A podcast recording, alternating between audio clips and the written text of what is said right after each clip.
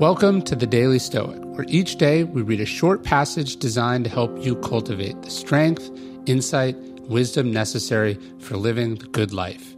Each one of these passages is based on the 2,000 year old philosophy that has guided some of history's greatest men and women. For more, you can visit us at dailystoic.com.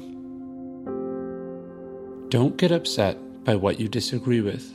The response to the Daily Stoic emails can be a fascinating peek into human psychology. One email, because it makes a fairly objective point about Donald Trump's temperament, produces a record number of unsubscribes. Another, because it mentions Winston Churchill without condemning British imperialism, gets all sorts of angry comments on Facebook. We are alternatively criticized for being too liberal and too conservative, often on successive days and sometimes for the very same email.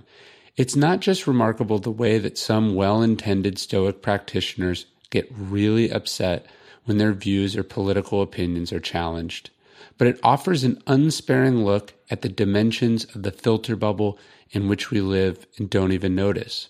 We take for granted how often our beliefs are confirmed or implicitly validated by the information we consume and the company we keep. Yet the second the walls of that bubble are breached by something or someone that appears to disagree with our worldview, we act like victims of some profound personal violation. We rear up like a bull that's had a big red flag waved tauntingly in front of us. We just have to charge it. In Meditations, Marcus Aurelius talks about practicing with his non dominant hand so that he can get better and be more balanced. We should do the same with viewpoints we disagree with. Instead of being upset when someone makes a point we don't like today, try to really listen. Don't think about all the ways they are wrong. Take a moment to think about where they think you are wrong. Assume good faith on behalf of the person on the other side of the issue in question and engage. And if they are not arguing in good faith, even better, use that as an opportunity to be patient with them. See if you can hold your temper and just let them do what they do without it ruining your day.